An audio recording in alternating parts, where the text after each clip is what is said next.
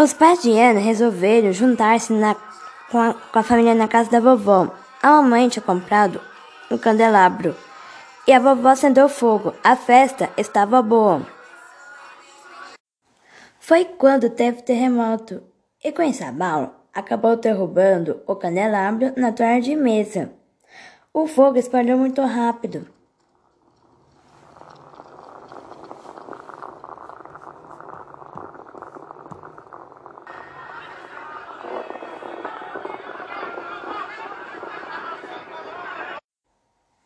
Se lembrou do cercinho e subiu para pegar, e teve outro abalo.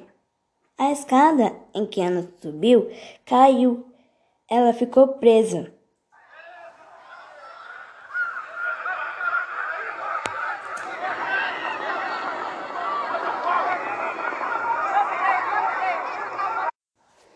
O papai, desesperado, chamou os bombeiros para tirar a menina do quarto.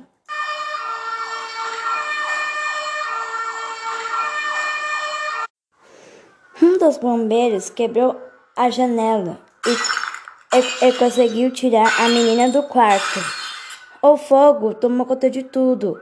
A menina saiu viva do quarto. O prefeito fez uma campanha para ajudar a família e arrumou uma casa para eles.